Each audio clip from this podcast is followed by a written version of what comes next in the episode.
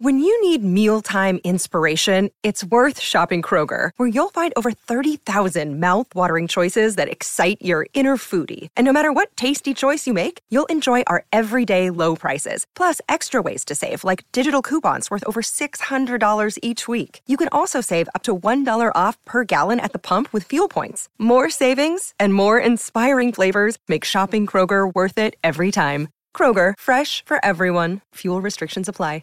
With threats to our nation waiting around every corner, adaptability is more important than ever. When conditions change without notice, quick strategic thinking is crucial. And with obstacles consistently impending, determination is essential in overcoming them. It's this willingness, decisiveness, and resilience that sets Marines apart. With our fighting spirit, we don't just fight battles, we win them. Marines are the constant our nation counts on to fight the unknown. And through adaptable problem solving, we do just that. Learn more at marines.com.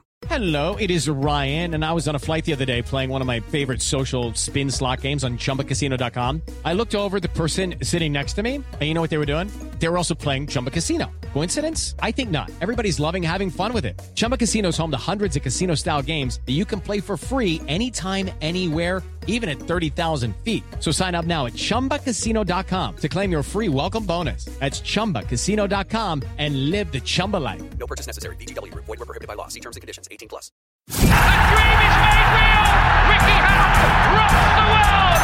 How do you like it? How do you like it? Wish I was 50 years younger and I'd kick your ass. It's over.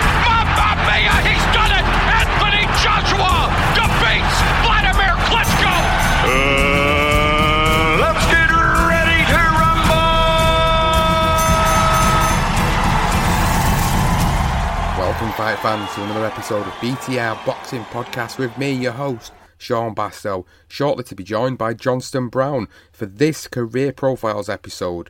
And you have voted for the baddest man on the planet, Iron Mike Tyson, as the next instalment of Career Profiles. Before we get into the episode and talk about Mike Tyson's career, please go and follow us on social media at BTR Boxing Pod on Twitter and BTR Boxing Podcast on Facebook. Subscribe to us on Apple Podcast and please leave us a rating and a review because it really, really helps us get up Apple Podcast podcasting charts, allows people to see us, allows people to get exposed to what we're doing. And you can also find us on Podbean, on Stitcher, Spreaker, Player FM, Spotify, and Eat Sleep Boxing Repeats YouTube channel. So let's go into this episode.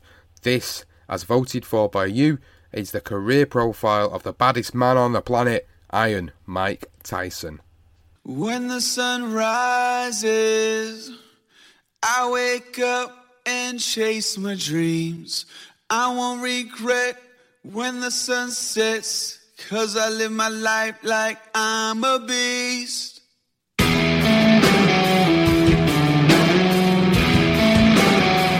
So, this is the next installment of the Career Profile series, and it's been voted for by you. It's Mike Tyson. He was voted for in a poll from heavyweight fighters from different areas, including Rocky Marciano, George Foreman, Sonny Liston as well. So we decided to put these four in because they were heavyweight fighters from different eras. We wanted to mix it up. We wanted to do a different era. And my word, did it cause a stir on social media when we left out Ernie Shavers. So we decided that we wanted to put Foreman in there. We felt Foreman was one of the other heavyweights from that golden era of the 70s that justified going in there as a heavy hitter. Ernie Shavers will get his own career profile at some point down the line, so not to worry, friends. We'll get that one out to you at some point as this series runs along. So, we've got the baddest man on the planet to talk about today, and another great heavyweight to be discussing his career on. And my word, there's so many bits of information, so many facts, so many figures, so many stories. You know, this is going to be a, an epic one to do, and I'm really, really looking forward to doing Tyson because he's one of my favourite fighters growing up. Really enjoyed watching his ferociousness, uh, his ability to cause controversy inside and outside of the ring.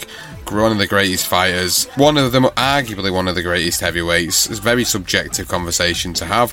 But Tyson Johnston, this is Mike Tyson, the baddest man on the planet the guy that bites off ears, the guy that gets put in prison, the guy that tells people he's going to fuck them until he loves them. But I want to go on oh dear, Iron Mike Tyson, one of the most ferocious and terrifying fighters to ever grace a boxing ring. Uh, he was just as terrifying as he was inside the ring as he was outside of it, um, and uh, arguably one of the greatest heavyweights ever lived. Um, people obviously will make claim that he is. Um, possibly, who knows? Who knows? A peak Mike Tyson against a Muhammad Ali or or a Sonny Liston or, or you know whoever you want to stick him in the ring with, he's, he's going to give it a good go, and the chances are he could well knock him out. Um, so what what a great fighter! I mean, he was just he was an animal, wasn't he? Uh, he literally beat his opponents to the point where you know they just couldn't continue. Um, and he was just one of the best heavyweights to ever grace a boxing ring, and a, a great career profile to be discussing. Certainly is. So let's start at the beginning his early life. Born Michael Gerard Tyson, he was born on June the 30th, 1966 in Brownsville, Brooklyn, New York.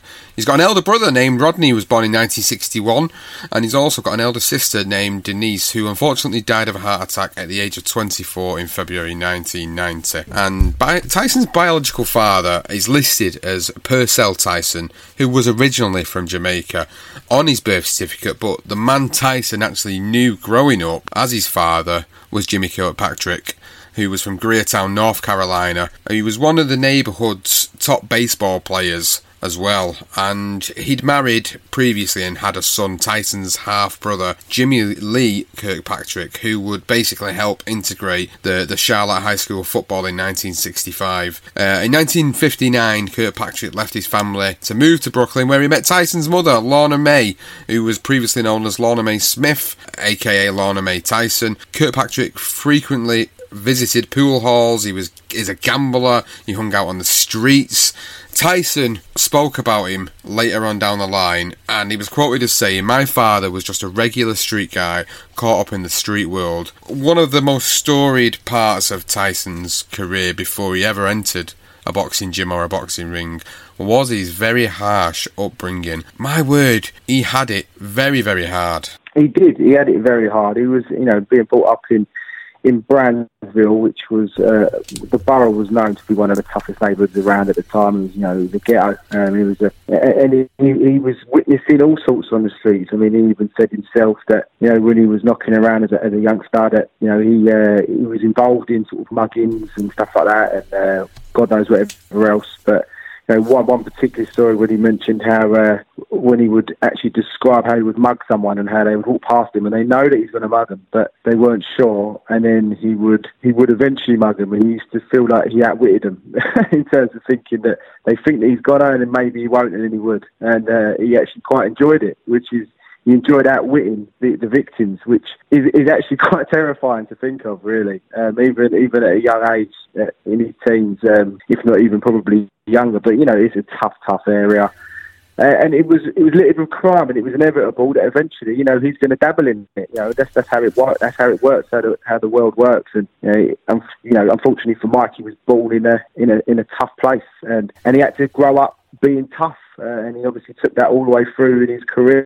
But yeah, I mean, he had, he had a love for pigeons. That was the one thing that he did have. That was his tender side, if you like, where he would keep pigeons, and uh, that was that was something he enjoyed doing. Um, and, and, he dabbled in petty crime all, all the way up until he was sort of 12 years old. Um, and uh, yeah, so that was his life. Um, and, and basically, he he, uh, he managed to, to get himself into boxing um, as a boy, um, and he, you know he, he was he was pretty big. I mean, at 13 years old, he was a heavyweight that was tipping the scales at 200 pounds, and at 13 years old. So that just shows you how much muscle that Mike Tyson had, and, and he was introduced to Cus D'Amato, um, who obviously, as we, as we all know, Cus D'Amato was the guy that steered Floyd Patterson. He was the guy that became the youngest heavyweight champion in his era. And later on, we'll discuss that, you know, he also managed, although he passed, but Mike Tyson went on to also become the youngest heavyweight champion. So interesting. I mean, I mean, Cus D'Amato, he, he was around in the Bronx, and he will also had a bit of a troubled upbringing, and he was fighting on the street. So he obviously sees something in Mike Tyson, and um, he took him under his wing. Um, he see him as a potential heavyweight champion of the world, and he weren't wrong. No, it was something that he always uh, said to him that you will go on to be the heavyweight champion of the world.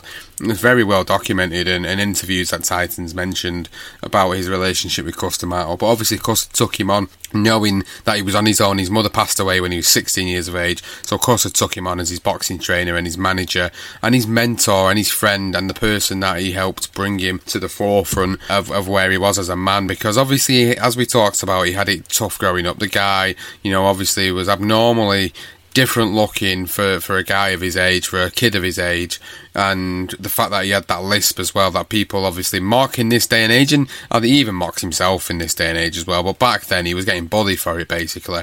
And his first fight that he was ever actually involved in was with a bigger youth because, as you said about his pigeon and his love for pigeons, this youth had basically ripped the head off a pigeon. So Tyson didn't take too kindly to that. So he basically went over and smashed the shit out of this other kid. And that was actually the first ever fight he was involved in. And it's mental to think some of these little intricate details about his career, you know, come out in episodes like this because you know these were things that I knew about Tyson, I knew things about him, I knew stories about him. I've read books on Tyson, but it's some of the details that you can't always find out about stories about Tyson's pigeons getting one of the pigeons getting the head ripped off and him battering this youth. It was a bit it was a bit crazy to really read up on, but obviously his his, his life didn't really start off very well on the outset. But when he met Cus D'Amato, that was different. Cus D'Amato was the one that nurtured him up until his untimely demise as well. You know, with with Cus, he he was the father figure that he never had Tyson. That was something he was he was very very evident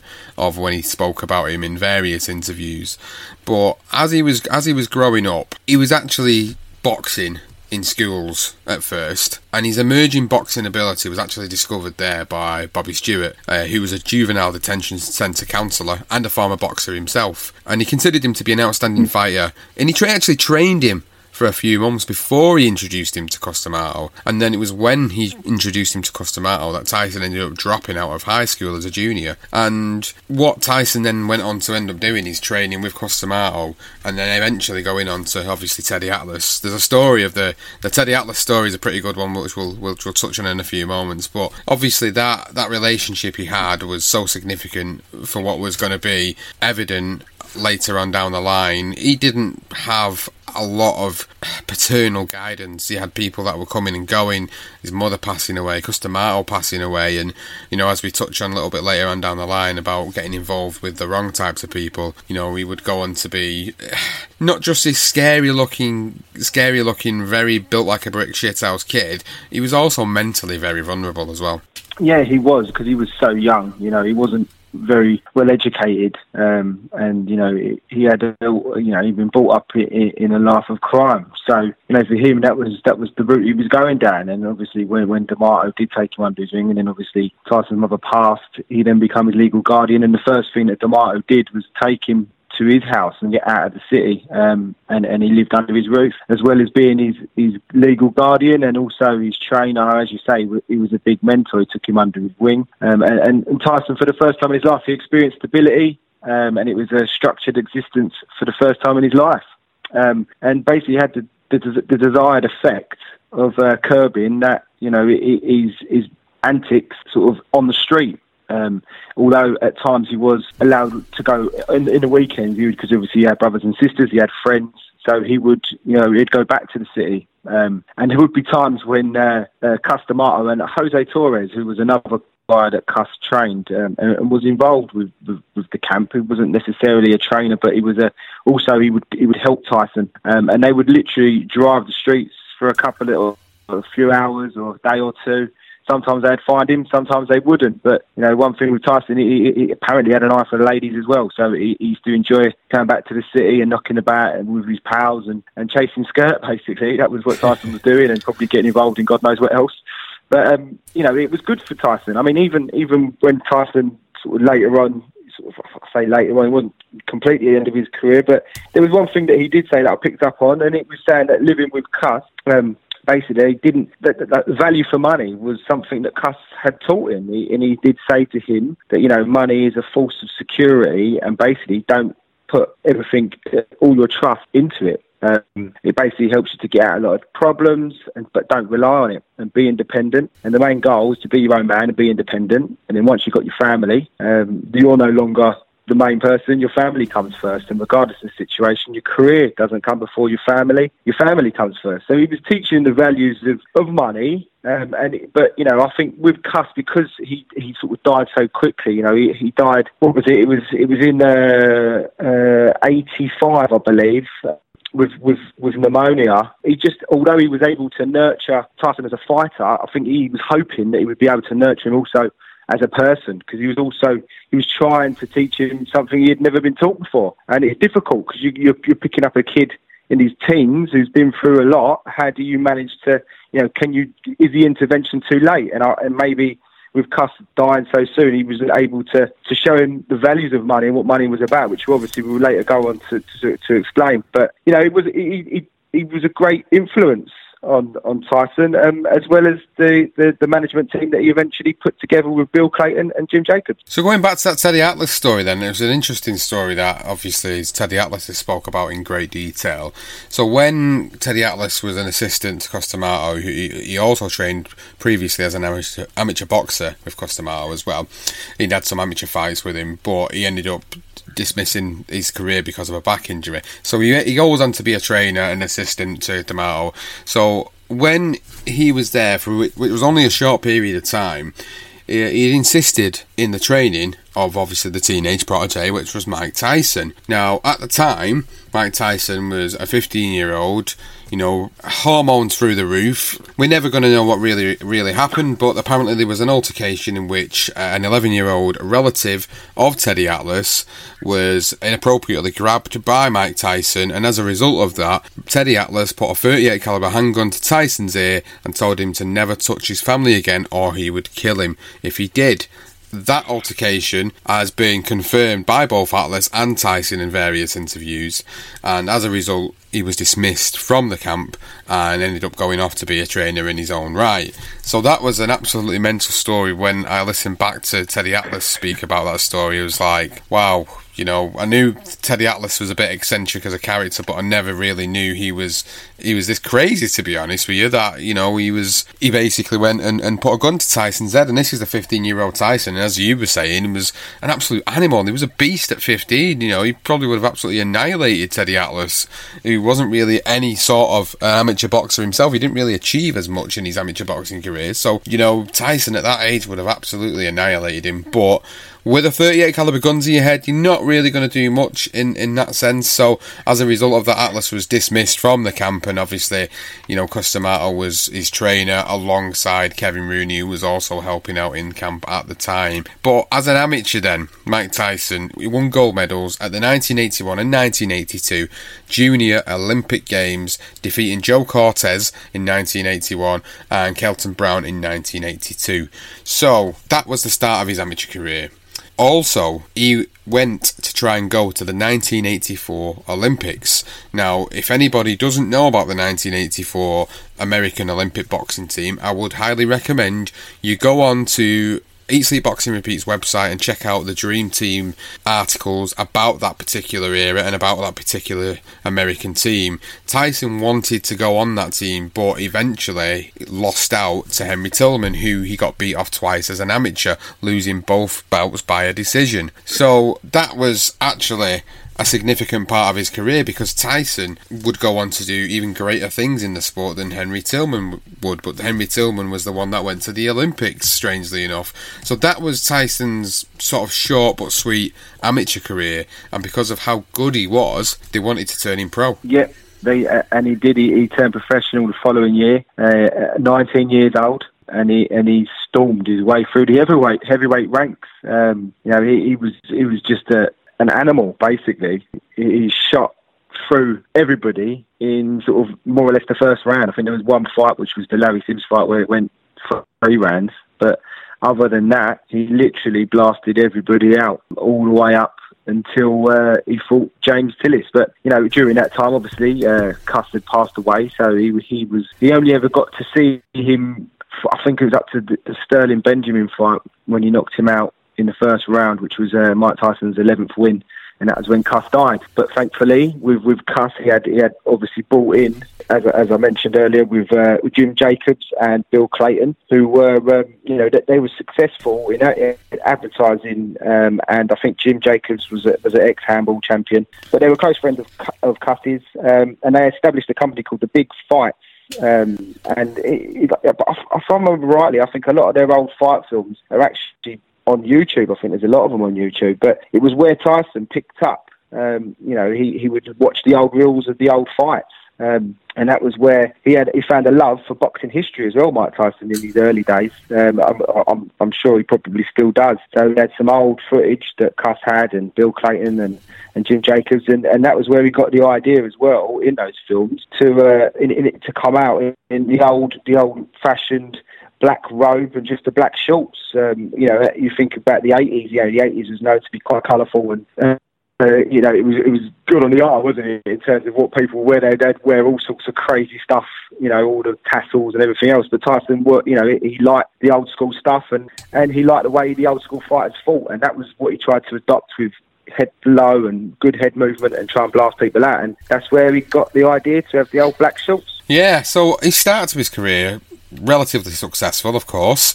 You know, 1985 consisted of literally a fight nearly every single month of the year, which was, again, we spoke about this a few weeks ago on one of the Legendary Nights episodes. You don't really see a lot of fighters fighting that many times in the first year uh, of, of the pro career, especially in this day and age. But obviously, Tyson, absolutely ridiculous when he fought in 1985. You know, the amount of fights he was involved in, and they were all quick fire fights. So that was the thing, because he was knocking people out for fun, it was easy for him just to get back in the ring really quickly because he'd hardly broke a sweat beating half of these guys that he was in the ring with. So the first year as a pro, great success. Obviously, Cus died, massive effect on him. Going into to 1986 was really where we started to see him come to the forefront of of the heavyweight division. Really, so he starts to get in there in his first televised fight against Jesse Ferguson. Tyson's making a mistake by letting himself get this close to Ferguson. He must maintain a little bit of distance so that he's going to he's going to take a point. He's disqualifying him. He disqualified Jesse Ferguson for and refusing to break when ordered. He had warned him earlier in this round. Jesse Ferguson refused to break. The referee Louis Rivera disqualified him. And ironically, that breaks Mike Tyson's KO string that will go down in the books as a win disqualification. It will not be his 18th straight knockout. One of the dubious distinctions of the year. Jesse Ferguson becomes the first of Mike Tyson's 18 professional opponents not to suffer a knockout, and he did it by almost forcing the referee, Luis Rivera, to disqualify him.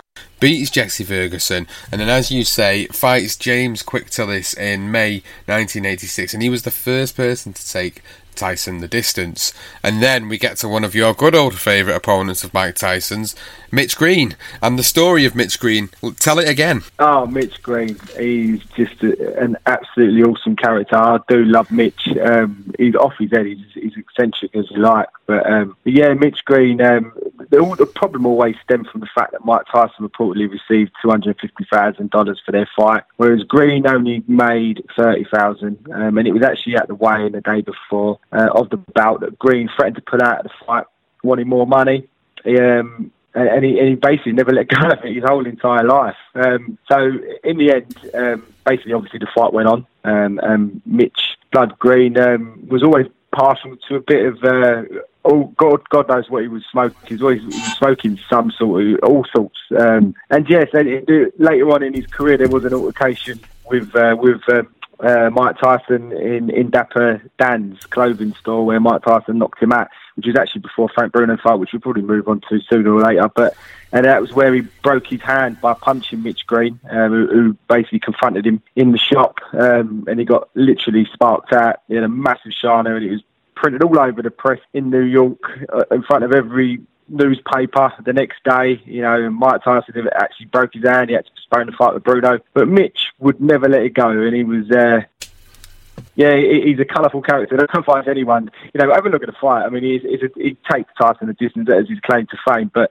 just Mitch Green in general with his uh, his eccentric self and some of his uh, bizarre bizarre videos uh, that you can find on YouTube of, of Mitch Green. But colourful character and uh, one I, I just always find him really funny and, and engrossing, basically. But, but, yeah, Tyson went the distance for the second time after Tillis against Mitch Green. So then he moves on in his career, and in 1986 he actually contested in 12 bouts before he moved on to fight for his first world title. But in the midst of them bouts, he fought the son of the legendary Joe Frazier, Marvis Frazier, in the midst of that. So he beat Marvis Frazier quite handily, and then he beat Jose Ribalta and Alfonso, Ran- Alfonso Ratliff before getting his shot at the World Heavyweight Crown, the WBC title at the Hilton Hotel in Las Vegas against Trevor Berbick, making his second appearance on the Career Profile series. Obviously, we spoke about Trevor beating Muhammad Ali in his final fight of his career in what was a sad affair. But Trevor Berbick in 1986 was the WBC heavyweight champion of the world, and Mike Tyson went in there and absolutely blew him away to become the youngest ever heavyweight champion at just the age of 20 years old. 20 years old, Mike Tyson on his way to becoming one of the youngest heavyweight champions of all time. Bangs the body. Wow, with that uppercut is Tyson. Catches him with a light left hook, and he goes down. He goes down. He should be able to get up from this. His legs may be shut. They are. As Trevor Berbick falls back in the ropes. I don't know if he's going to be able to continue. He's got the heart, but his body won't let him do what his mind wants to. And he's counted out. It'll be scored as a knockout. Mills Lane counted him out to 10. It's all over.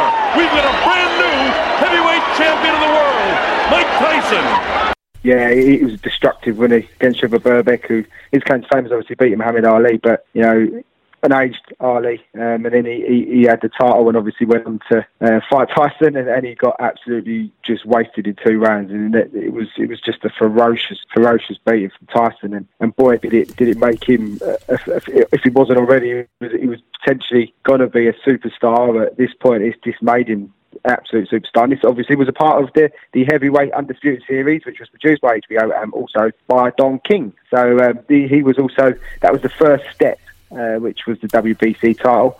Before moving on against James Smith, who uh, and he won the WBA title, unified the division there. Um, also, obviously a part of that series. Smith had actually beaten Tim Witherspoon in 1986 who had also beaten Frank Bruno in the summer of '86. So that was Bruno's second attempt at a world title. And once again, Mike Tyson, um, although it went the 12 round distance, it was a pretty one sided affair. And, and James Smith, he showed glimpses that actually maybe Tyson could get, you could get to him. And, and, you know, but, you know, it was more about just lasting a distance. And then he did that. But obviously at that point, Mike Tyson then become the WBA and WBC heavyweight champion. He did. Now, if you've not already heard the interview conducted with James Bonecrusher Smith for the life and times of, go and check it out on the feed because it is there. And I did a little bit of a sit down with him for about 45 minutes to around an hour about his career, about him winning his world heavyweight title, and also about his fight with Mike Tyson, of course. So if you want to go and hear a little bit more about the fight with Mike Tyson, go and listen to that particular episode. It's the life and times of James Bonecrusher Smith. So moving on, he then defends the WBC WBA titles against Pinklon Thomas, and then he picks up the IBF to add to that crown by beating Tony Tucker, who was 34 0 at the time in 1987 in Las Vegas, before going on to defend it against Tyrell Biggs and then a significant moment in his career, beating Larry Holmes in 1988, defending the three titles again. And it was this story that we've spoke about before on the Legendary Nights series when we've covered the Tyson and Douglas fight off when we've spoke about that particular era of time when Tyson was in, we spoke about the fact that the Larry Holmes fight was significant because of how much he looked up to Muhammad Ali. And Muhammad Ali it was in the ring before that fight literally took place and was rumoured to have said to him, Go and get him for me. What happened, I was very lucky to win. Larry was pretty old at that time, like Holmes, like Ali was old when he fought Holmes. Yeah. He was pretty old and 38, and I was 20. Mm-hmm and I won. And what did Muhammad Ali say to you? Well, he said, "Get him for me." Yeah, get him for me and that was something that always sticks out in my mind as something Tyson spoke about in various interviews. And for me, the win over Larry Holmes was significant because although Larry Holmes was probably past his best at this point, having fought 50 times and lost twice, he was still a guy to, to be reckoned with. He's still a guy that had respect, that had commanded respect because of what he'd previously done in the heavyweight division.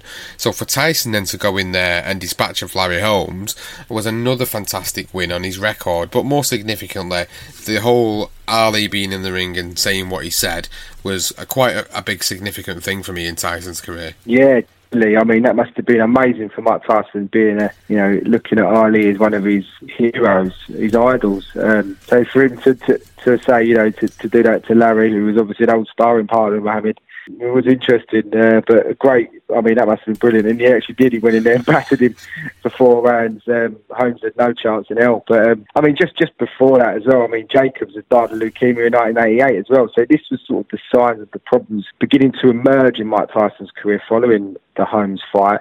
Um, obviously, in the audience with that victory over Holmes as well, you had supermodels around. You had Naomi, Naomi Campbell, and uh, there was also um, an actress in the crowd called Robin Givens, um, who two weeks later, Tyson and Givens were married. So um, this is where his life started to to, to make to take a drastic turn. We've obviously D'Amato now gone and, and Jacobs passed away. Left Bill Cayton as, as his manager, and obviously Adam Rooney, who was also massively influential in Tyson's career. Um, and then this is where the old Don King started to sniff around a little scheming promoter who um, was absolutely terrible for Mike Tyson. He was a, he was a horrible, horrible person. Let's be honest. What what he did was just shocking. Um, I know it is. You know, he probably had just as much of you know information on Mike Tyson and what he got up to as, as what Tyson had on him. But the the one thing is, he, he was just trying to, to to force his way in after this Larry Holmes fight. Robin Givens, obviously now a part of Tyson. You know, she, she's married to him, so she she felt that she had a right now take control of his career. So you had Robin Givens and her mother on one side, you had Don King on the other, and then you had the last remaining of of of, of that that sort of dream team, or the last two, which was Bill Cayton and, and Adam Rooney. And, and Cayton, in, in actual fact, Donald Trump ended up getting involved in this, which is really crazy. And, and Donald Trump was trying to take guide, trying to guide Tyson apparently to, to make money and, and how he could guide his career. And but that was someone that Don King had pulled in. So, you know, Don King was trying to pull in people with influence. Everybody's now wanting the Tyson money. They're starting to put these little ideas into Tyson's head as, as that Bill Cayton's taking money from him. And it was looked into by accountants and lawyers. And, and nobody ever, ever said Bill Cayton ever did anything wrong. But in the end, um, Don King was just mussing his way in. Although Bill Cayton did, did still remain his manager, Tyson was calling the shots. And, and there's a dreadful interview as well where he's, he's speaking to the cameras and he's sort of saying how he would never have known this was happening to him if it wasn't for his beautiful wife and her mother. And, oh, and she's there laughing and smiling. It was just so bad and fake. And you could just see that Mike Tyson is blatantly just being completely robbed for all of his money that he's earning. And, and in his head, he actually believed that what he did is the right thing, which wasn't. And, and it was just sad. It's actually quite sad to see watching back on some of the footage sort of in the past few days. But Tyson's life was at this point was starting to turn for the bad. Yeah, it certainly was. Uh, but during this period of time as well, his notoriety and his fame actually came to the attention of well-known gaming company of the 80s, Nintendo. After witnessing one of Tyson's fights, Nintendo's uh, American president decided that they were so impressed by his power and his skill, they decided that they wanted him to be included in an upcoming game, which was called Punch Out. So if anybody ever remembers Punch Out from the 1980s, uh, yeah, it was it was absolutely fantastic at the time. Looking back on it now, it's a shower of shit compared to obviously what we get in this day and age. But that was the big hit at the time, which actually sold over a million copies. So Mike Tyson's Punch Out was also brought out around that period of time in 1987, and then obviously he beat Larry Holmes, as we were speaking about earlier, uh, and then he went on to beat Tony Tubbs in Tokyo, Japan. Easy second round TKO. And it was then in June of 1988 where we got the biggest fight of his career, and what some may say is arguably the highest point of Mike Tyson's career, the Michael Spinks fight. So this was a huge, huge fight. It was billed as a super fight. It was a battle of wills. It was Michael Spinks, who was undefeated at the time, who apparently had more of a legitimate claim to being the true heavyweight champion than what Mike Tyson did, even though Mike Tyson was the WBC, WBA, and IBF champion at the time, so he was the undisputed champion of the heavyweight scene. But Michael Spinks had a claim to it as well. So Michael Spinks, you will maybe remember Michael Spinks' previous outings before he moved up to the heavyweight division. He was actually a very, very well established and great light heavyweight champion in the early 80s. But when he moved up to the heavyweight division, he actually beat Larry Holmes for the IBF title and then beat him a second time in 1986. And then for a third time, he went on to defend the title against Steffen Tangstad in 1986, beating him, but then opted in 1987 to fight Jerry Cooney. And as a result of that, was stripped of his IBF title. So he'd never actually lost his title in the ring. So there was this claim at the time going around that actually Spinks had a better claim than Tyson did. Uh, because he was also declared as the lineal champion, whatever that may mean to people in this day and age. He was also declared as that as well. So this fight was obviously a lot bigger, and it was like comparing fights to sort of this magnitude of this day and age. It was probably as big as what Manny Pacquiao Floyd Mayweather was built up to be. This was a huge fight, an absolutely huge fight with so much riding on it. And as I said earlier, for me and for a lot of people, a lot of journalists, and a lot of people that love the boxing, this was the pinnacle of Tyson's career. And he went in there and he destroyed Michael Spinks within 91 seconds of the first round, and Michael Spinks looked like a shitting dog in the middle of the ring as Tyson was walking down to it. This was the epitomisation of the fear factor before Tyson had even stepped in the ring, looking at the face of Michael Spinks. God, yeah, Michael Spinks, that is a picture. That basically, he just looked absolutely petrified, didn't he? He was beaten before he even stepped in that ring, and then when Tyson got in the ring, I think he just realised, wow, what the hell am I?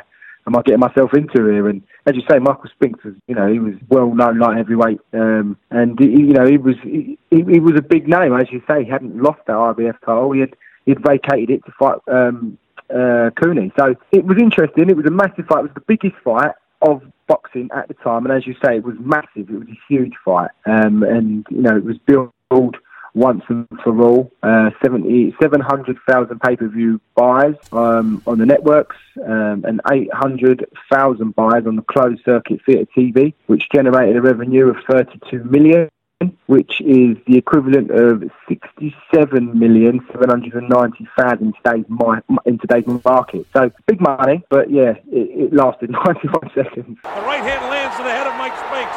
It's Tyson all the way here in round number one. Vicious shots to the body. Nothing really heavy landing yet, but he's taking them. The uppercut. Body shot. Down goes. Mike Spinks for the first time.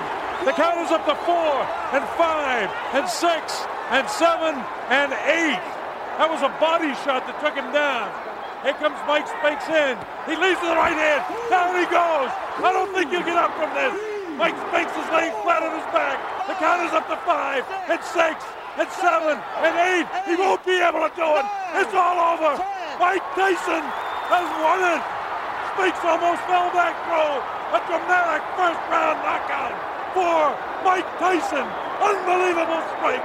Which uh, it was unbelievable, really, that, that it got him, got rid of him so quickly. As I say, I think I don't think Spinks was. Um, I don't think he quite fancied it, to be honest. Um, but this is also the time in June of that year when uh, when uh, his wife Robin came out and, and said that she had uh, Tyson basically was losing his mind and, and he had beat her up. And um, it was when Tyson always says uh, that anyone with a grain of sense would know that if I punch my wife, wife I will rip her head off. Um, it's all lies. I never laid a finger on her. But it was quite ironic that this was the time when she was in a position where she, she could now take half if she leaves. Um, I'm, I'm sure there was no prenuptial signed at this point, so uh, so Robin, she left with her mother, um, and that was after the Spinks fight. And who was he left with? None other than Don King by his side, and that was all that he had. To try and uh, to, to, continue in his career. Um, obviously, moving on after the Spinks fight was Frank Bruno. Yeah, well, it's interesting you talk about Don King uh, was the one that he was left with. Obviously, in late 1988, he actually parted ways with manager Bill Cayton and fired his long-time trainer Kevin Rooney. So Kevin Rooney was there for, from day dot, really. Uh, uh, you know, he was working alongside Cus D'Amato, but then took over full time training when Cus D'Amato passed away. So Kevin Rooney's been there from day one, and all the shit that's going on in Tyson's mind at this time, you know, he doesn't know who the right people are. Clearly, Don King seems to be selling him this American dream, and he gets rid of the two people that were probably the most loyal to him as part of his camp, and then as a result of that, then goes in to this sort of little bit. This is where the downward spiral starts to come, you know, in his boxing career as well as his outside personal life as well. You spoke about Robin Givens there and, and, and what she was like outside of the ring. You know, for all intents purposes, she was a money grabbing bitch, and we all knew it. And I think people that probably would have observed it from the outside in the 80s would have thought exactly the same that it wasn't genuine. She was only ever in it for the money. She was what was known as a gold digger, and she certainly got her bloody gold off Tyson. And in terms of his boxing career, we've covered the Mike, uh, the Mike Tyson Frank Bruno fight in the Legendary Nights episode of Tyson versus Douglas, so I don't want to touch too much into that because of obviously how much other significant significant things that have happened inside and outside the ring with Mike Tyson. So obviously, we, as we know, he beat Frank Bruno in what was a really good little contest in 1989, and then went on to knock out Carl the Truth Williams in the first round in July of 1989. Before we get to the next big significant fight in his career. And we are live inside Korakuen Stadium in Tokyo, Japan, as HBO Sports presents World Championship Boxing. Tonight, undisputed heavyweight champion Mike Tyson's 10th title defense against the challenger James Buster Douglas. It is scheduled for 12 rounds probably the most significant fight of his career. Now, this is it, it, sort of pains me to say it, to be honest, because for everything Tyson did leading up to this particular fight with James Buster Douglas, you know, he was known as the most ferocious fighter on the planet. People were talking about him as the greatest heavyweight that's ever lived, even past Ali, and that was a very, very bold statement to be making. And some people still even debate the hell out of it today. But the James Buster Douglas fight was, I, I feel, that a lot of what people remember Tyson for eh, from the casual audience is losing to Buster Douglas, losing his shit outside of the ring, and getting robbed of a load of money. And that is really, really sad to think about. That's how the perception of some people are with Mike Tyson boxing fans, real boxing fans, look at Mike Tyson as what he was leading up to the James Buster Douglas fight, where he was at his ferocious best, where he, people will theorise or fantasise how he could go on to beat someone like Muhammad Ali. But the James Buster Douglas fight, obviously everything in the lead up to that, as we've discussed in that Legendary Nights episode, the preparation wasn't great, the preparation was poor, and it was a writing on the wall situation, really. I think if we would have had social media in 1990 and we would have been able to get all these leaked footage of training and leaked footage of this and leaked footage of that, you probably would have seen how shit the preparations really, really were. And I don't think us trying to describe that does it any sort of justice given how bad the preparations were for him inside and outside of the ring. But as history tells us, the biggest boxing upset in history was when James Buster Douglas knocked out Mike Tyson in Tokyo to dethrone him of the WBC, WBA, and IBF World Heavyweight titles. Buster's legs actually look fresher to me. See Mike the way he went back in his heels, doesn't have the good balance. His legs together as Buster's landing these. Oh, nice uppercut by Buster Douglas. Look at this. He's knocked Mike Tyson down for the first time in his career. Mike Tyson hits the canvas. He's in big trouble. He may not be able to recover. It's up to seven and eight. He's not going to make it. Unbelievable. Unbelievable. Unbelievable.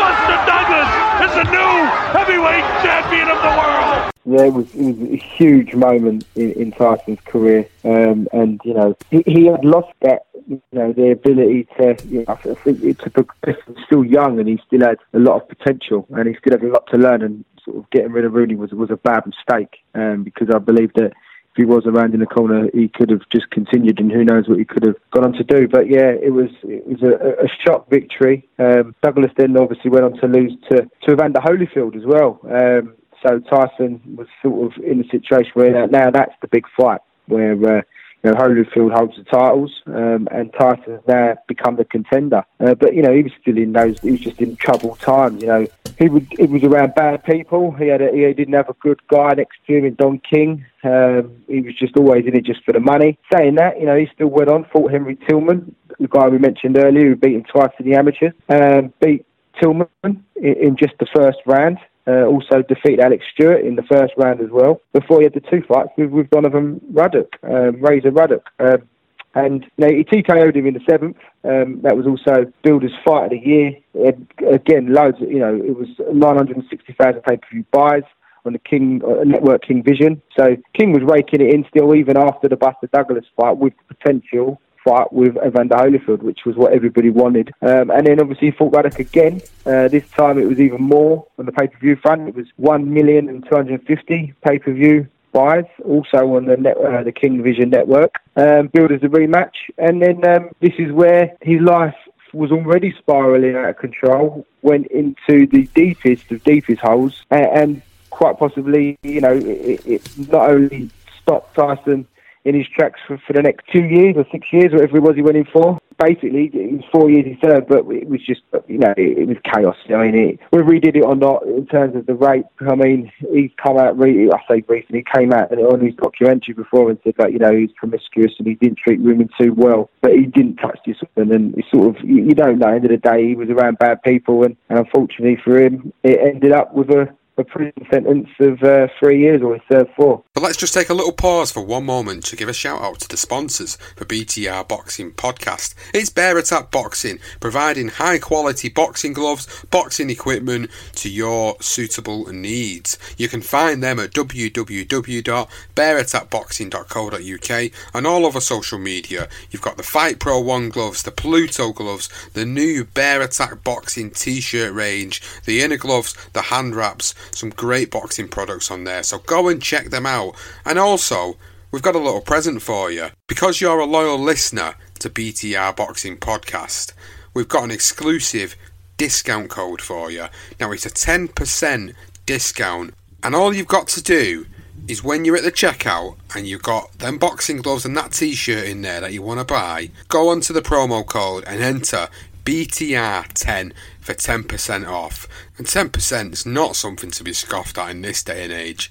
It can definitely get you a few quid off them high quality products that Bear Attack Boxing are selling. So, as a loyal listener to BTR Boxing Podcast, when you buy or purchase something through Bear Attack Boxing's website, in the promo code enter BTR10 and you will get an exclusive 10% discount off your basket. So please go and take advantage of it. Follow them on social media, Bear Attack Boxing, and it's bearattackboxing.co.uk. So he was arrested in July 1991 for the rape of 18 year old Desiree Washington, who at the time was Miss Black Rhode Island, and it was in an Indianapolis hotel room. This is apparently had taken place. So it was loads of different intricate details around this. So there was partial corroboration of Desiree Washington's story came via testimony from Tyson's chauffeur Virginia Foster, who confirmed that Desiree Washington state of shock after the incident, and further testimony came from Thomas Richardson in the emergency room, who was the physician who examined her more than 24 hours after the incident and confirmed that her physical condition was consistent with rape. So, as a result, he goes to court, and on March 26, 1992, he was sentenced to six years in prison along with four years of probation at the age of only 25, which is where a lot of people will argue the best years of his career were lost due to this. And as you rightly pointed out, the amount of interviews that Tyson has touched on this subject before about how he didn't treat women well, and there was situations where he wished he could have changed. But the one thing he's always stayed consistent with is that he never raped this woman. When I was falsely accused of raping that wretched swine of a woman, Desiree Washington, it was the most horrible time of my life. It was the most heinous day of my life because I go into prison, I lost my humanity. I lost my reputation. I lost everything that I worked so hard for. You know, I mean, say that I was um, conducting myself as a little brat that time and being um, promiscuous with the women. I've done no such thing as um, took that woman's chastity at all. I have to be honest. I'm the, I'm a I'm a jerk sometimes, and I say things that sometimes crass and coarse. But um, I would never do nothing to that extent. And whatever I did, I may have took advantage of women before, but I never took advantage of her. I don't know what to say about that situation. Just basically took the whole life out of me in that situation. I never again trusted anyone.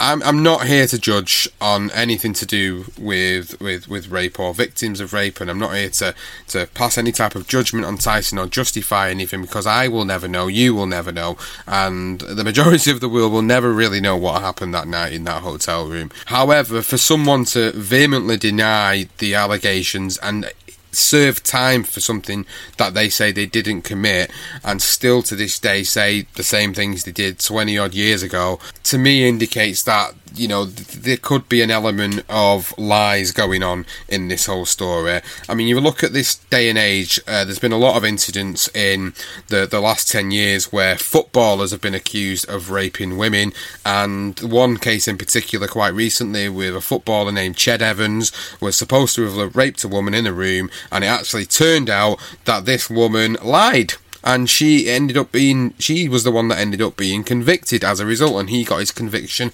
overturned after spending a little bit of time in prison for it. So these things do happen. Now because of how mentally vulnerable Mike Tyson was and how easily led astray he was could this have happened back then?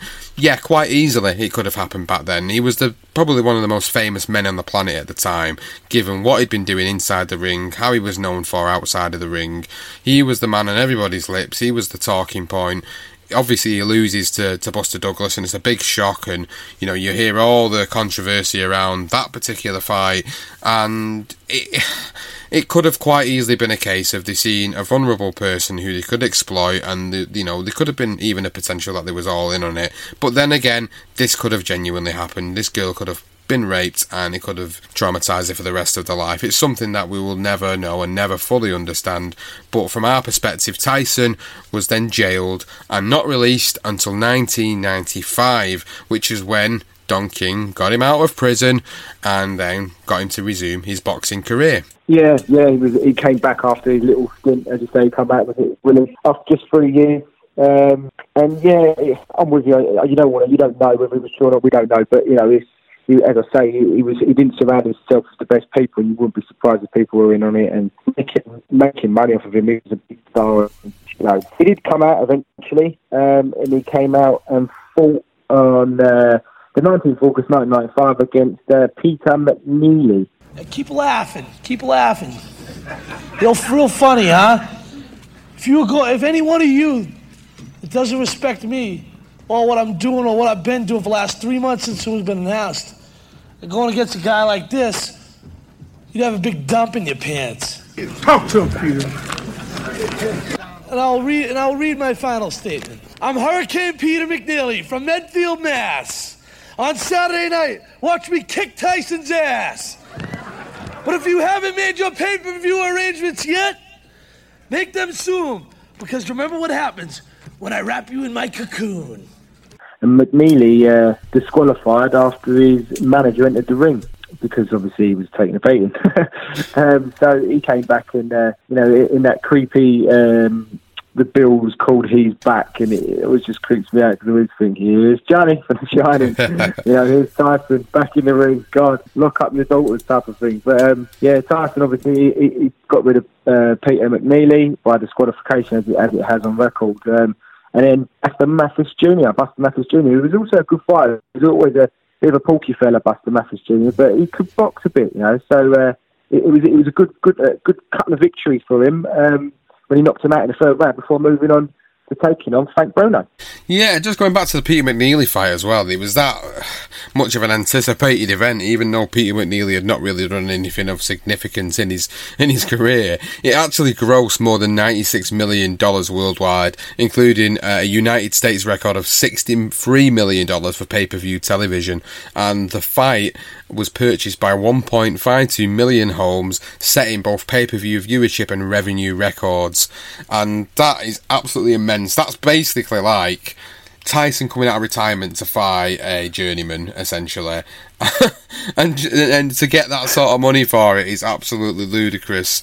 Um, it just goes to show you the power of the man. Really, he became even more of a hot commodity, even though he'd been put in prison for something that is is one of the most heinous crimes you know that that can be committed in life. So for him to come out and then be able to get that sort of money straight away you know, Don King knew what he was doing. Mr. Slippery makes another appearance on the podcast, ruining the career of one of the greatest heavyweights, uh, what could have been the greatest heavyweight, arguably, on the planet, should he have not fell into the hands of guys like Don King.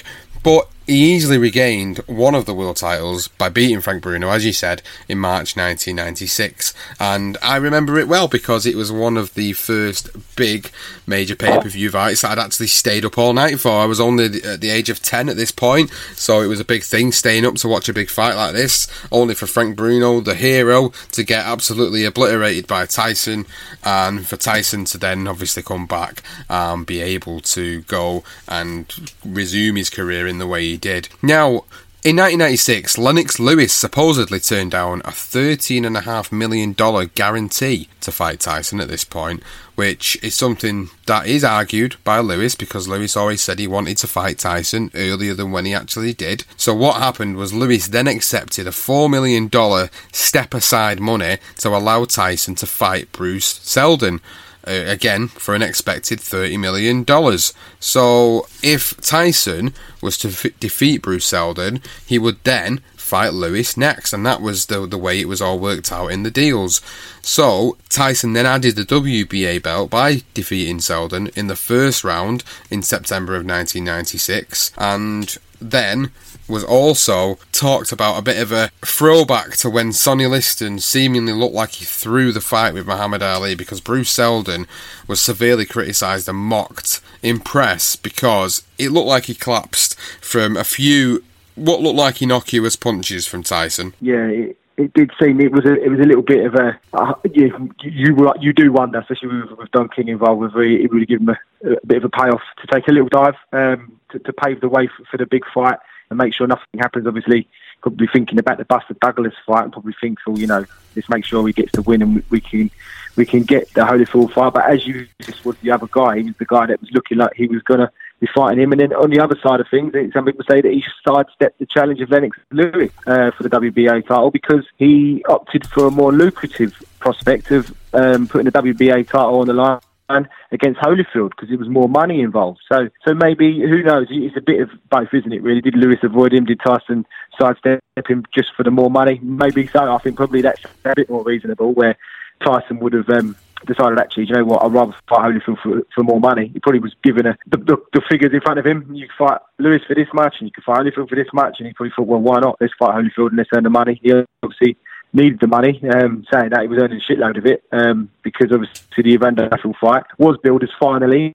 It was a 1.6 million pay per view buys this one, or, or, and it was shown on um, Showtime and King Vision again. But yeah, Holyfield. I mean, it's a great fight again. I mean, I mean, the, the funny thing is with this, as you say, with, with people, you know, spending the, the amount of money they they, you know, one 1.6 million buys against McNeely, and then the same amount of pay-per-view buys for Holyfield. It's interesting because people weren't necessarily looking at Tyson anymore as this ferocious guy who's so intimidating in boxing. He's just going to just just get rid of a guy in no time, and everyone wants to see that. I think it was also the fact that they weren't too sure what we was going to get from Tyson. So that was like the extra intrigue with it is what's he going to do next? Like you know, in the weigh-in or the post-fight or pre-fight interviews, you don't know. You were expecting Tyson to do something crazy outside the ring. And I think that was where most of the public eye was looking at with Tyson. And, and Evander Holyfield, I think they felt that Evander Holyfield was shot. Um, and that's why they took that fight over Lewis. Um, and I think they felt that they would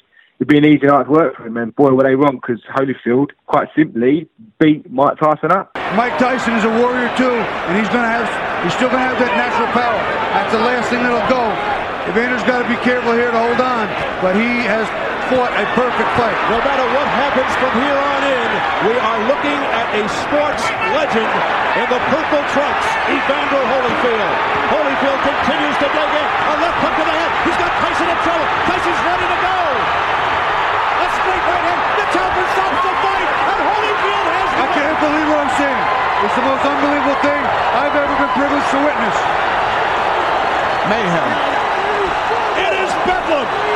Well, that's it, isn't it? You know, he broke his heart essentially, and the, the, the there's a lot of sort of speculation around that fight which led to a second fight between these two, where uh, Holyfield was was was always known as a bit of a rough inside fighter, but there was a lot of instances where it looked like he was sort of butting Tyson in the fight, and as a result of that, obviously allegations were made from Tyson's camp of the frequent headbutts during the bout. Although the headbutts were actually ruled as accidental by the referee, the you know Don King and the Tyson camp were saying no, he was he was cheating to win, uh, and that's how he ended up getting the, the the jump on Mike Tyson. So they would become a point of contention, which led to this subsequent rematch and for me, looking back on the first fight, it felt like Tyson just got overly frustrated. The fact that Holyfield is a rough fighter and he can throw a few dirty tactics in here and there, and he upset Tyson's rhythm, and Tyson just couldn't get into any sort of rhythm, got frustrated, and eventually went on to get stopped. But in the second fight, it was more evident that the frustration took over because of what happened in that particular fight.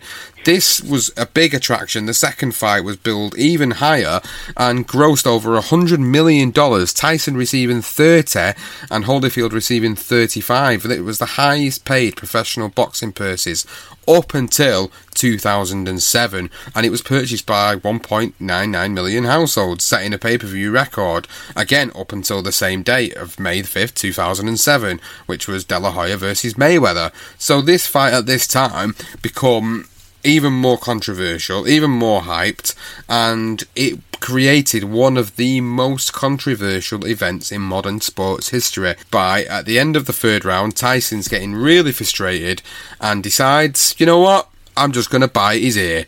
And he does once, and then he does a second time, and actually physically rips off a piece of Holyfield's ear, prompting the referee, Mills Lane, to disqualify Mike Tyson for biting and ripping off the ear of Evander Holyfield. Evander Holyfield now. A, a left hook. You know, it's funny. Mike was having his best He bit him again. He, bit him again. Mike Tyson has bitten Evander Holyfield for the second time, and it is all out war. I saw that one. That was right clear. It's a miracle he didn't get bit back. I'll tell you what, this is unbelievable. Let's, let's take two looks at that one. At that bite. Now here's the bite. Keep, keep your eye on Mike. See, Mike has just see. Look at him. You can see it. You can see it. There it is. I can't believe what I'm seeing, fellas. They're going in real slow motion. Mike gets in a headlock, and look at this. He just reaches in and bites him. It's it's over. It's over. During that replay, Mills Lane signaling that it's over. I think they've just about had enough. Tyson showing desperation and fighting Holyfield two times. Ah, it's just the, the famous bite fight. I mean, what on earth was going on in his head? Uh, As you say, I mean, it, the first fight was a pretty much a one-sided beatdown from Holyfield, and the second fight again was uh, was pretty much exactly the same. And, and I think for me, Tyson obviously thought when he said, "You know what? There's no way I'm going to win this fight." And um, he, he did he quit? I mean, in a way, he probably did. He probably just looked for a way out, didn't he? He didn't want to just quit and say, "No, I don't want no more part of this," or "No, my sucker Duran." Um, he was thinking, actually, how can I get out of this? And he decided to have a nibble on his ear. First, initially, it was a little nibble. Um, he got told off and warned with it, and then obviously the gun still comes out, and this time he literally bites a chunk of his ear off. And, and the craziness of it was that people couldn't believe what had just done. Obviously, it was like a melee in the ring. Everyone's going mad. Like, what on earth is going on? You got Holyfield holding his towel to his ear, pissing out with blood. You got fights breaking out all around the arena because people obviously put money on this fight and they're losing money, and everyone's sort of reared up and highly energized. So there's fights breaking out in in the arena, in the casinos, even outside. It was just chaos. I mean, it's still one of the most. I, I can't even tell you when I watched that. It just, it just, I can't believe he's done it. It just shocks me. I, I don't think. I mean, we've seen it recently with Kash Ali biting Price. I mean, he didn't bite anything off, but he had a few nibbles in his chest, didn't he? And my goodness me, I mean, Tyson, when he does things, he does things for real. And and I remember him walking to the ring. I remember seeing the images and, and everyone just lobbing stuff at Mike Tyson, like cups and stuff, as he's walking that long walk to the, back to the changing room. And, and even after the fight, there's stories as well where someone called him something, and, and Tyson, you know, you now a bit mellow and tired. He was going again. He was trying to attack this geezer for saying something to him, and he's got his entourage holding him back. So. You know, this shows you where Tyson was at that time, and you know he was even though he could calm himself down, it was you could he was so on the edge where you could say one thing and he would go again. So, and, as I say, as we've quietly mentioned, with people surrounded himself with, I don't think there was anyone there to put an arm around him and take his title, mate. What's going on? Settle down and let's try and sort this out because that wasn't the people they were. They don't obviously they were enjoying it, but um, absolute madness. Never seen a anything like it in the ring. And, and credit to Holyfield, he just literally just held his ears, put the towel on, and went off to the hospital kick on. You know, Holyfield just a ledge, mate. Absolute nutter. yeah, no. This is the thing with Tyson. He made so many controversial moments outside the ring, but just as many inside the ring. So after losing by disqualification to Evander Holyfield for a second time. He, he, was out of the ring for two years. Come back in January 1999, beat Frans Botha, then had fights with Orlin Norris before coming in to the UK. And this was controversial because obviously Frank Warren had managed to broker a deal to get Tyson over to fight in Manchester against Julius Francis. Now, initially, he was denied uh, a visa to come over, but eventually they managed to get that period of time where they got him over, and that was great for British fans because obviously the British fans that love Tyson wanted to see him. So it, it, was two it was two fights that he took place in in 2000. The first one was in January, staged at the MEN Arena against Julius Francis. Obviously, they managed to get him into the country. Frank Warren had brokered that deal, and he only took four minutes to knock out Francis, ending the bout in the second round. He then also fought Lou Savarese in June of 2000 in Glasgow, winning in the first round. That fight only lasted 38 seconds, but again, controversy follows Tyson wherever he goes. He carried on punching after the bell, after the referee had stopped the fight, and the referee was in the middle of the, of them stopping the fight, and Car- Tyson's just carrying on throwing digs, and he ends up knocking the referee to the floor, and it's just more absolute crazy moments again from Tyson. Uh, again, it's just this is just Mike Tyson all over at this period of time. You know, mentally unstable and just wanted to to hit and hurt anything he could get a hold of. Yeah, yeah. Uh, and I mean the other thing as well with uh, when he went on to fight um, Andrew Golota as well. I mean that fight was actually originally uh, retired win for Tyson, but later ruled a no contest after he tested positive for cannabis, which is which is actually quite funny considering what he's currently doing at the moment, where he's uh, he, he's, he's he's like a, the face of cannabis at the moment in America in terms of you know he's earning a mint from it. To be fair to him, but um, yeah, so uh, to be you know there's nothing wrong with Mike Tyson having a joint. I'll tell you that because if he if he did, uh, there's one thing that it might actually settle him down a little bit. Maybe he needed that. Maybe whoever give him that first joint after sort of having a munching on Holyfield's ear must have uh, must have settled him down. But then obviously not quite because he still has that temper. So I think to be fair to him, I think uh, it's not a bad idea for him to be having a dabble in cannabis because I do think it it makes him much more mellow. That's for sure. so after this particular point, then again, Golota, we move on, and he's calling Lennox Lewis out in in obviously uh, what was one of the most controversial post fight interviews ever uh, after beating Lou Savarese. I only trained probably two weeks or three weeks for this fight. I had to bury my best friend, and I dedicated this fight. I wasn't going to fight. I dedicated this fight to him. I was going to rip his heart out. I'm the best ever. I'm the most brutal and vicious and most ruthless champion there's ever been. There's no one can stop me. Lennox is a conqueror. No, I'm Alexander. He's no Alexander. I'm the best ever. There's never been anybody as ruthless. I'm Sonny Liston. I'm Jack Dempsey. There's no one like me. I'm from Nairclaw. There's no one that can match me. My style is impetuous. My defense is impregnable. And I'm just ferocious. I want your heart. I want to eat his children. Praise be to Allah. That was another I, I like to say it's great, but it's it is great and it's not because it gives you memories where you just laugh and think about how Tyson just said this shit, you know, in post-fight interviews. But it's memorable. It's memorable for us as fans.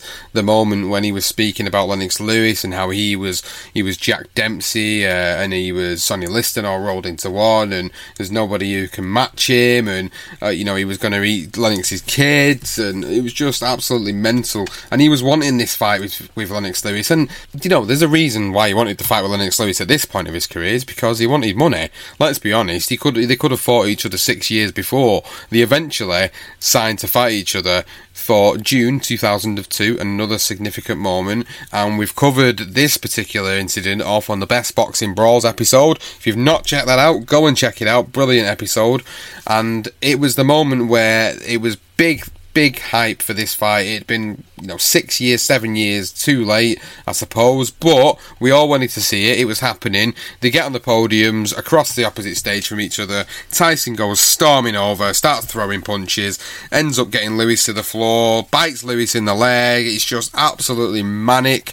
And then after all that had ensued, he's kicking off with the uh, with the journalist who was shouting about him going in the straitjacket. Put your mother in a straight jacket, you punk ass white boy. Come here and tell me that if I fuck you in your ass, you punk white boy, you faggot. You can't touch me, you're not man enough. I eat your asshole alive, you bitch. Fuck you, you hoe. Come and say in my face, fuck you, you ass for everybody. You bitch. Come on, you bitch. You scared coward. You got man enough to fuck with me. You can't last two minutes in my world, bitch. Look at you scared now, you hoe. Scared like a little white pussy. Scared of the real man. I'll fuck you till you love me, faggot. And it's just absolutely crazy. One of the craziest press presses and advertisements for fights you've ever seen. Yeah. Oh God. And, and even with the uh, journalist shouting it with, with a punk ass white boy, and I'm gonna I'm gonna fuck you till you love me. That that is just still one thing that will. Uh, geez, man, that, that shit gives me nightmares thinking about my, my to me. that geezer did not say well that night, and. Um, even then, he had, he had a nibble on Lewis End, and he his leg, bit his leg as well. So Tyson obviously, no, he didn't need a straight jacket, but I think he needed his, uh, he needed a Hannibal Lecter mask as well because uh, he was just off his head the geezer. But um, yeah, I mean, it, it was a big fight. I mean, I remember it sort of it, the nights before and his friends and going through it with my pal, and we was uh, he was a bit taller than me, and I, was- I, I was trying to demonstrate how Lewis is going to win this fight. He's going to keep him in his jab, and then he's saying no, but you can get underneath him, and but you know, it, was just it just it got that talk. Everybody was talking about it again. It was you know, it was a big fight. It was a huge fight. And it was still people still felt that Tyson had something left, and he could he could get rid of Lewis. And I think Lewis that night proved to everybody that he was the king of the heavyweight division at that time. And um, he finally did beat Mike Tyson. Um, and, and obviously Tyson, you know, was he? he- I, I don't think he was anywhere near his peak. Lewis will say that he is.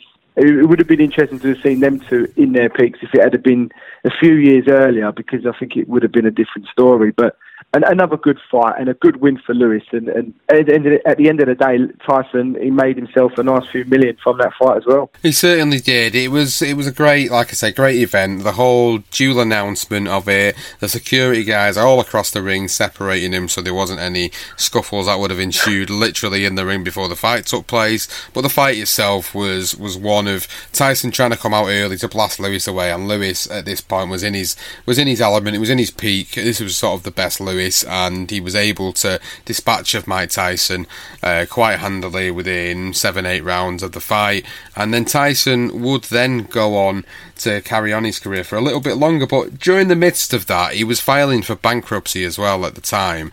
So as a result of that, he needed money desperately, which is a a lot of the reasons why a lot of fighters do end up continuing on the career past the best. Now, in August of that year, he, he, well, August of 2003, after years of the financial struggles that he'd suffered, he actually filed for bankruptcy.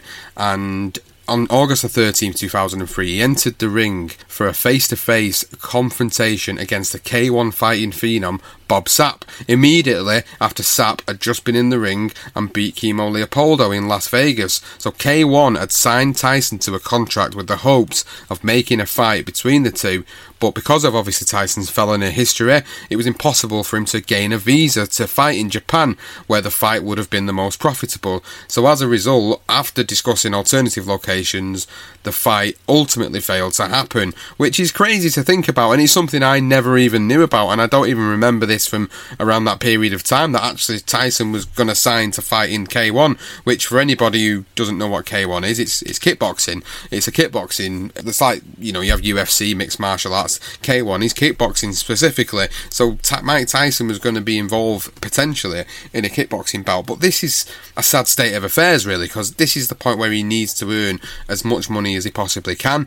So he's trying to get as much money as he can because of all the debts and the shit he's been left with over the years because of the poor choice he's made and the poor team that he had around him. So he decides then to get back in the ring once again. On July 30th, 2004, he comes in against British boxer, very own Danny Williams in another comeback fight which was staged in Kentucky in what was another big upset and another big upset for a British fighter on the roads because nobody expected Danny Williams to actually go in there and do anything because Tyson was dominating the early exchanges and then when Tyson started to get through on Williams, you're thinking this is going to be another easy night. But Tyson was, was stopped.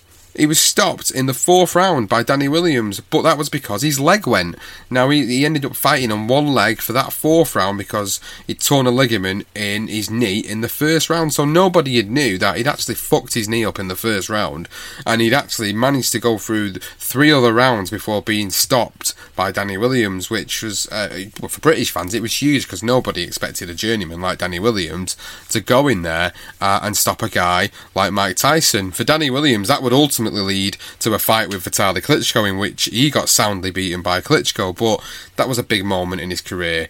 And for Tyson, at this point of his career, it was a sad state of affairs. It was all about the money.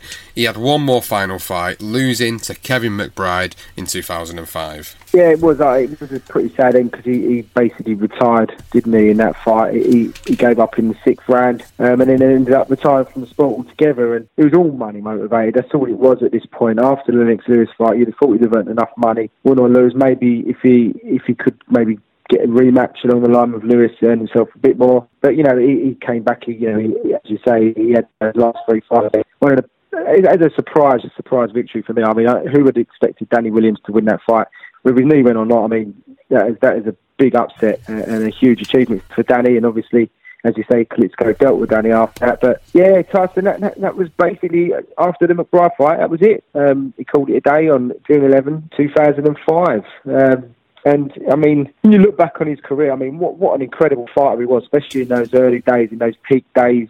Um, and then obviously he went into to an absolute abyss midway through it. Um, sort of came back, to be fair to him, and won world titles once again. Um, but yeah, it, it was. It always just for me, it always just been known as just this ferocious, terrifying guy in the ring, he just absolutely demolished any opponent that stepped in front of him. Um, and it was literally, you know, as I get older and and you start reading more about Tyson, and that's when you realise that it was his life that really impacted on on his career. I mean, everyone, everyone on my road who lived in and around my area, everybody had a Mike Tyson VHS indoors. For the, for the youngsters, that is a videotape, an old videotape. um, and uh, I, it, it, was always great to watch his fights, and that was how I always I fell into from from a young age. I always knew about Mike Tyson. Obviously, I was I was a Frank Bruno. You know, I loved Bruno. He was my he was my guy, and I always wanted Bruno to beat Tyson. Never happened, but Mike Tyson was just a, a great fighter, and you just wonder if um, if Cus had survived a bit longer, or he, or he had if Tyson was born a bit later. I don't know if if there was any way that Cus could have managed to been around Tyson to be able to nurture him when he became heavyweight champion, because that was the problem when he became that superstar, and you just had too many people around him, and he just wasn't educated enough to work out who the good people were and who the bad people were and I'm sure now today, I mean, he, I, I don't listen to his podcast. I should probably listen to his podcast because he is a great, you know, he was one of the best fighters in the heavyweight era. In any era, I think he would have, he could have beaten anybody. Just, we just don't know. And we look back and we can say he could beat this guy and that guy. But he was a great, great fighter in his day. And like you say, that that top top of top of his career was a Spinks fight. But a great, I mean, like, career profiles when it comes to doing someone like Mike Tyson, it's just it's, it's just so much information. And I'm sure there's plenty with Mitchell, but well, what a great career profile to do. Well, in terms of his legacy, then, in 1998, a ranking of the greatest heavyweights of all time by the Ring magazine placed Tyson at number 14 on the list. Despite criticism of facing underwhelming composition during his run as champion, Tyson's knockout power and intimidation factor made him the sport's most dynamic box office draw. So, you know that's true. I don't know. That was 1998's ranking. I don't know what the rankings are now and and where people would place him at. But in terms of most fan versions of top tens or top twenties, Tyson is is always in there. Some people he's in the top ten. For some people, he doesn't make the top ten. It's very subjective. It's a very subjective list. But for me personally, the impact he had on the sport during that period of time, and for for what he did in terms of unifying a division in that period of time, for me, he has to be in the top 10, and that is just my personal opinion. Again, subjective people will sit there and debate different facts till the till the cows come home with this. But for me, for what he did at that period of time, unifying a heavyweight division, beating who was put in front of him at that time, which were the best fighters, beating guys like Michael Spinks, who was undefeated, who was a former light heavyweight champion, you know, beating all the guys that he could beat at the time, and the, the, it was more the outside life that spoiled his career. It's very well documented about everything that happened outside of the ring made a huge impact on what he did inside of the ring. And our first career profile was about Muhammad Ali and about the significant things he did outside of the ring, in contrast to the way Tyson's life went outside of the ring. It just goes to show you what a, a difference good management, a good team around you, and good people around you could make to a career of a fighter because of the way Muhammad Ali is always remembered against how Mike Tyson is always remembered. And for me, that is the biggest comparison to make when it comes to looking at Tyson as one of the greatest heavyweights of all time. It's a shoulda, woulda, coulda situation with Mike Tyson. He could have been the greatest heavyweight of all time, but will always go down as one of the greatest heavyweights of all time, and in some people's minds doesn't even make the top 10. But his life after boxing has actually been nice to see now, he's actually come out of the other side of all the shit he's had to put up with during his career. He's had various incidents, obviously, where he's been arrested, and he's had little bits of time where he's obviously struggled to pay the bills, of course. There was one period of time where he actually came back to come and pay his debts off, so he returned to the ring in 2006 for a series of four round exhibition bouts against journeyman heavyweight Corey Sanders. And Tyson didn't actually wear any headgear, but Corey Sanders did, and he's been involved in some little exhibition bouts I've seen him in these charity things with people like uh, I think I don't know if it was Shaquille O'Neal or a basketball player. I know he was involved in like a little exhibition with one of them as well, and he, he was just doing what he needed to do to pay the bills. But I think what was more significant for me was when they brought the Tyson documentary out in around 2012. Uh, when they did that documentary about him and about his life and about him, we got to see more of an insight to what Mike Tyson is like today. The mentality, the, the, the realization of how things have been really fucked up in his life in compared to what other people have had given to them on a plate. And then when he went on his undisputed tour, it was just nice to see that he turned his life around completely. And as you talked about at the start of the episode, Johnston, the fact that you know he's now gone on to open this cannabis farm and he's got this whole you know podcast going on, and there's so many different avenues of, of revenue for him now that it seems like he obviously you know he's, he's, he's things have gone a lot better for him in his life, and and obviously you know he had children. He's got quite a few children, uh, seven of them in particular. Unfortunately, uh, you know I've got to touch on it, but one of them unfortunately passed away in a tragic accident at his home, where involving Jimmy Quitman.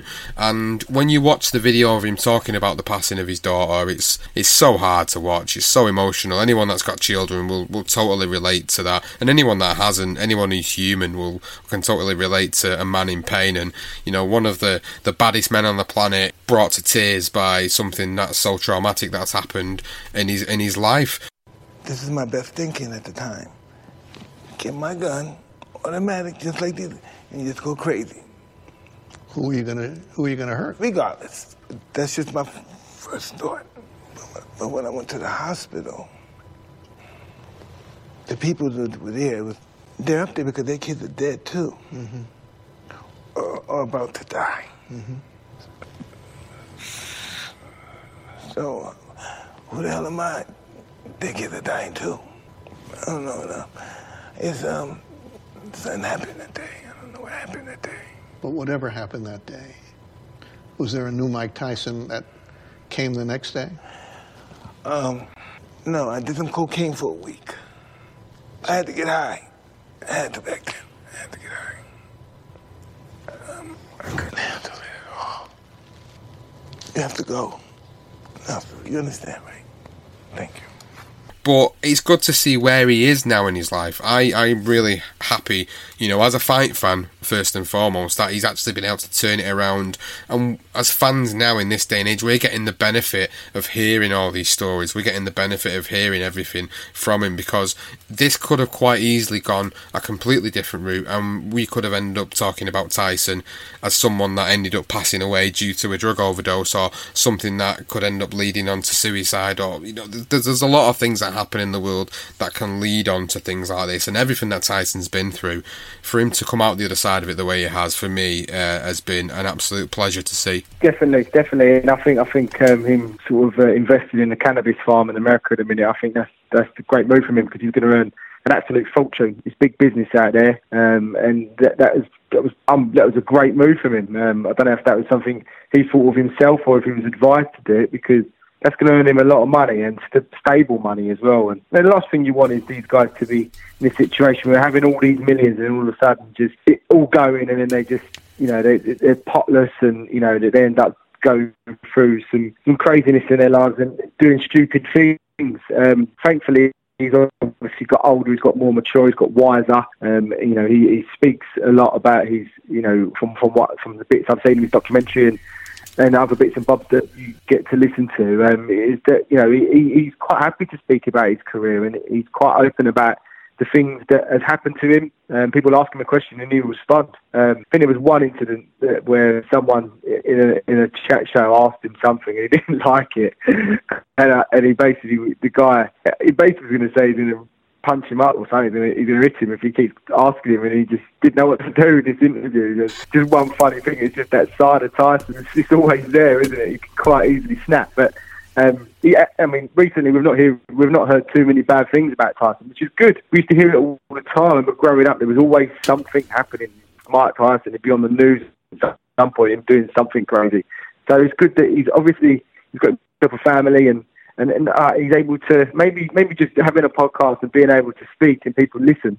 I think that's probably good therapy for him. And, and, and as I say, if he's partial to a, a joint or two, that's not a bad thing because that'll mellow him out anyway. So um, Mike Tyson, I mean, what, what, as you say, I, I, wouldn't put him. I'd put him in my top ten. I would. Or heavyweight greats, I probably would. Um, I think the one thing that sort of the fact that he lost his titles and you know he did come back and he did win back, but you know I don't know, it, it wasn't quite up there with the Ali or like a Joe Louis for me. I, I think those they're, they're, just a level above.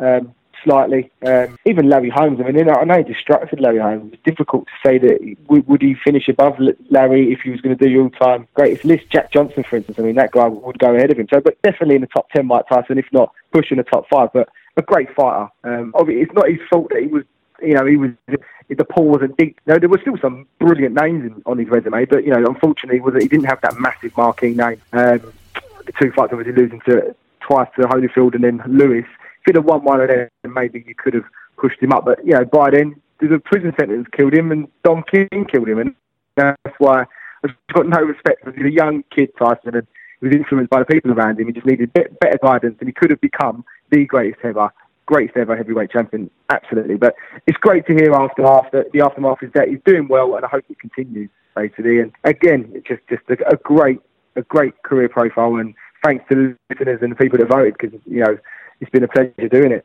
It certainly has been a pleasure for doing it, and thank you for everybody that did take part in the vote. It got over 400 votes. It was a really, really good vote. It was really chuffed to see the reaction to, to this particular poll. So thank you very much for that. And as I said at the top of the show, Ernie Shavers will go in there at some point, of course.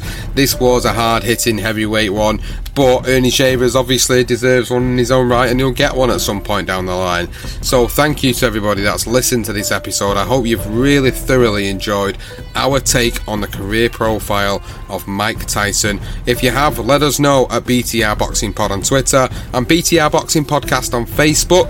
If you've not already subscribed to us, please go and do so on Apple Podcasts or Podbean, Stitcher, Spreaker, Player FM, even Spotify. If you've not already rated us, please go and do it because it significantly helps us get up the rankings, in particular in the Apple Podcast rankings chart. It helps us get up there, it helps us get the exposure exposure to the mainstream audience to see all the quality work that comes out of what we do on a regular basis. So, thank you very much to everybody. We'll hope you've enjoyed this episode of Career Profiles, the career profile of the baddest man on the planet, Mike Tyson.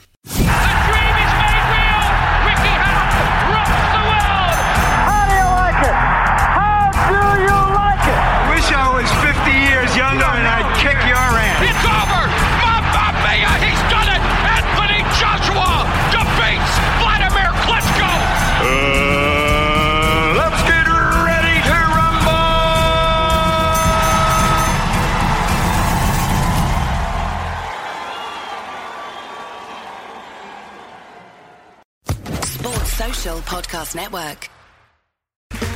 Okay, round two. Name something that's not boring. A laundry? Ooh, a book club. Computer solitaire, huh? Ah, sorry, we were looking for Chumba Casino. That's right. ChumbaCasino.com has over 100 casino style games. Join today and play for free for your chance to redeem some serious prizes. ChumbaCasino.com. No purchase necessary. Where prohibited by law. 18 plus terms and conditions apply. See website for details.